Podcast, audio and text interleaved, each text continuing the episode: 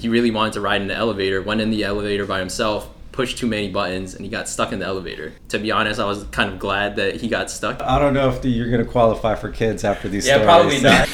Welcome to our podcast, Real Estate Happenings with Nan and Company Properties. Ready? Hi, everyone. Welcome back to our podcast, Real Estate Happenings with Nan and Company Properties. My name is Jose Almodovar. I'm COO of Nan and Company Properties. Today I'm here with probably one of the best numbers guy we have on the team, Andrew Lynn. Hi guys, how are you? So let's talk, Andrew, about uh, numbers, investing, real estate. Um, when I was young, probably the number one reason I got into investing in real estate is because as a young person, it was hard for me to save money. So that was probably my foot in the door. And I know you and I always um, go around kicking rocks when it comes to numbers because you're a numbers guy and I'm just a numbers guy. So, what's your take on investing in real estate? Sure. So definitely, I think, um, like you mentioned, it's a great way to save money. It's a good vehicle that's tangible, uh, that isn't as volatile as some of the other asset classes, um, and you always need to live somewhere. So, what better place to park your money than somewhere that you need to live and enjoy as well? Oh yeah, for sure, for sure. It is. Especially with uh, a lot of millennials these days. When I was young, we, you know, I had things that were not good investments. I had a power boat one time. Probably the the best day um, of owning a boat is the day you buy it, and the second best day is the day you sell it. So making smart choices with money is is key. And when you're dealing with people, um, usually most people's uh, biggest investment is their home and it becomes very personal. So on the residential side, it's such a personal transaction that people don't realize. Like when you when you deal with some of your customers and you're talking about investing, how do you approach it when they're just too emotionally tied to their decisions that they make in real estate? Right. So my background is all on the finance side. Um, when I was in Baltimore, coming out of school, I worked on a team of uh, five individuals that managed almost a billion dollars. Um, and then I came down here to work with a smaller group that also managed a very sizable amount. So um, when it comes to being stewards and um, making sound decisions for other people's money, this is what I've been doing throughout my whole career, even though it hasn't always been in real estate. Uh, when it comes to the emotional side of things, on your traditional finance and textbook um, investing, that is probably the most common downfall is that you let the emotions get the best of you and you make decisions that aren't objective um, and a lot of times they're the wrong decisions at the wrong time. Uh, so even though this is a very personal transaction buying a home that you would live in uh, what i really focus on is keeping that objective point of view during the process to make sure that um, if somebody's buying a home that they are getting the best deal possible and that if they're selling a home that we have a really realistic expectation going into it um, as to you know what the market will accept as the right price for the property Wow, that's that's a lot of information to divulge, um, and a lot of people when they don't do real estate every day, they sort of look at it from the outside looking in, and a, lot of times they get real confident that this is an easy transaction. I could do it for sale by owner. You know, I got this. I'm I'm a professional in my field. I'm a surgeon. I'm an attorney. Um, all these different uh, professions. They'll come in and they'll try to do transactions on their own. You know, big investments smart people um, sometimes do you see that other people try to come in and think that the finesse of keeping a, a, a deal together is easy and then they find out the hard way that the value in a real estate agent there's a good analogy to this uh, that I heard many years ago. Uh, similar on the investing side, where you're only investing in stocks or bonds. But um, if I'm sick, I want to go to see a doctor. Even though you're very smart and you may be a lawyer, you're not the right person to see.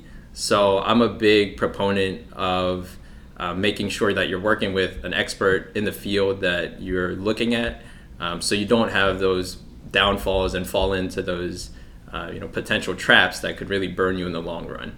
For sure, for sure. That's what I. I'm very simple. I think I would never win a, an argument or a negotiation with my wife, so I leave the negotiations up to her, so that she controls all the sales. I'm definitely tied to um, probably my emotions when making decisions or my impulses. So by putting her as a median and, and she's the vehicle in our decision process, it makes our a lot thing a lot of things in the end go a lot smoother. Um, so yeah, I definitely agree with that. What are some um, quick ways of having success in real estate, whether it's on the um, really you know being an agent side or, or being a you know an investor side or builder side? What are what are like some of the top three things you'd recommend to somebody that's trying to be successful? Uh, top three things I would say, whether it's real estate or anything else, you got to work hard. Um, there's no easy way to get around that. There's no fast track to success. Um, you know, I work every day. I don't remember the last time that I've taken a day off when people ask me, You say you work every day, are you working Sundays too? I said, Yeah, I work every day. Um, it could be in varying capacities, but every day I'm doing something related to real estate and helping the guys that I'm working with. Um, so number one, definitely no um, no replacement for hard work. Uh, the second thing I would say is, you know, when I first came in and spoke to Nancy and was thinking about joining Nan, she said really focus on what your strengths are.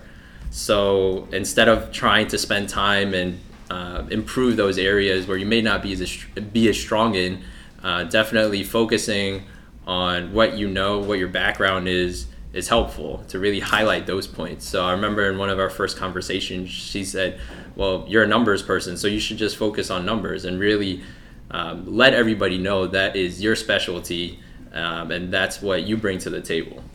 Um, and then third, I would say, uh, don't be afraid to try new things.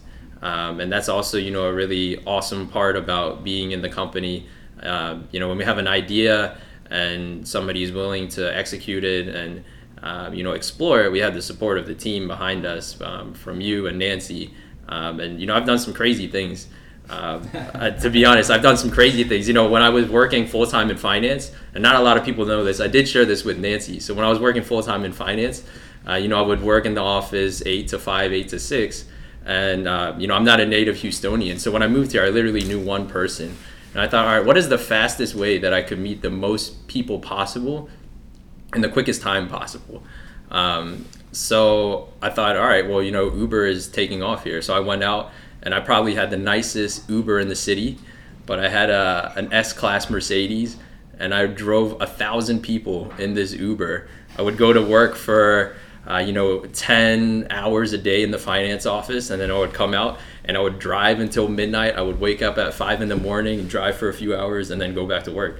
Uh, so you know, I took a step back after a while and said, man, you know, I met a lot of people, but none of this has converted to actual closings in real estate, and so that's when I decided to stop. But without having that experience, I would have never known that driving for Uber and trying to meet people for real estate probably doesn't work. Uh, don't be scared about trying new things, and always be willing to to test stuff out because you'll never know unless you try. You seem really, really knowledgeable um, when it comes to numbers. So let's just get straight to it. What's a good market within Houston right now where I'm a builder, I can make some money? Uh, right now, it depends on what you're looking to build. I would say um, if you want to do something that's high volume, high um, velocity in terms of the time it would sell, I would say definitely you know there there are areas close to the loop, right outside the loop, whether it's um, right north of the Heights and Independence Heights. Uh, I think that's a great area, close to the city. Proximity is always going to be key. Location is always king. Um, I think that area is going to be great in the long run. Um, there's a lot of land there still that isn't crazy expensive. Um, if you're thinking about building something or renovating something um, a little bit more fancy, um, you know, I think there are opportunities that we talked about in River Oaks. There are not many classic houses that retain that charm from the 30s and 40s that are really done nicely, um, and that's a modern, um, you know, uh, that's outfitted with modern finishes. Um, because there are people out there that like that historical aspect of it, but they want to move into a home and they don't want to do any work. So I, I would say it's like 99% of the people I come across, whether it's uh, $200,000 or $2 million, usually they don't want to do anything uh, when they find a home. They just want to get the keys and move right in. Yeah, that's a very good point. I know that's a, it's a lot of work when you go to a new home. Um, what about, let's say, a first time home buyer? What would you recommend for a first time home buyer that's maybe, let's say it's their second home? The first home they bought was outside of the city, and now they're coming back into the city, and they're, I don't know if you necessarily need to call it an upgrade, but they are making a movement from the suburbs back to the city. What would you recommend? Yeah, I think uh, it depends on what you're looking for. Um, if you're looking for straight investment, um, you know, it depends on the price point, of course. If you're looking for schools, it, it's just dependent on what are those key drivers. Um, but I would say ultimately the land is going to be valuable. So if you can find something that sits on a piece of dirt, um, even though the house may not be brand new or it may not even be a recent build, um, ultimately, you know what you can replace in that uh, in that plot in the long run would be what's most valuable. All right, so um, off topic, you know, what are some of the, like the craziest things that's ever happened to you in real estate? You know, um, that you can think of. Some maybe some eccentric clients. You don't have to use names. You know, I wouldn't use names because I'd be afraid they'd be listening to this podcast right now. But um, just not to put you on the spot, but okay. So I, I, guess probably the best story is, um, you know, I was in a pretty big house. They had a pool, um, and they had three kids with us. Parents continually told the youngest kid, he was probably about eight, to stay away from the pool. Next thing I know, I hear a big splash. The boy is swimming in his full clothes. Uh, so that's probably one. And then the other one, a kid was probably about five or six, and he really wanted to ride in the elevator. Went in the elevator by himself, pushed too many buttons, and he got stuck in the elevator so luckily we got him out, but uh, you know he was in there panicking, and um, to be honest, I was kind of glad that he got stuck. You know, kind of hope he learned a lesson there. but uh, those are probably the the two craziest stories dealing with kids. Yeah, coincidentally, both of them were yeah, with kids. That's, that's hilarious. Good yeah. thing I don't have any kids or anywhere close to it. But uh, I, don't, I, don't, know if the, you're going to qualify for kids after these. Yeah, stories. probably not. probably not. It's okay though yeah, but that's awesome. Um, so, all right, guys, there you have it. That is it for episode four of Real Estate Happenings. Thank you so much for Andrew joining us.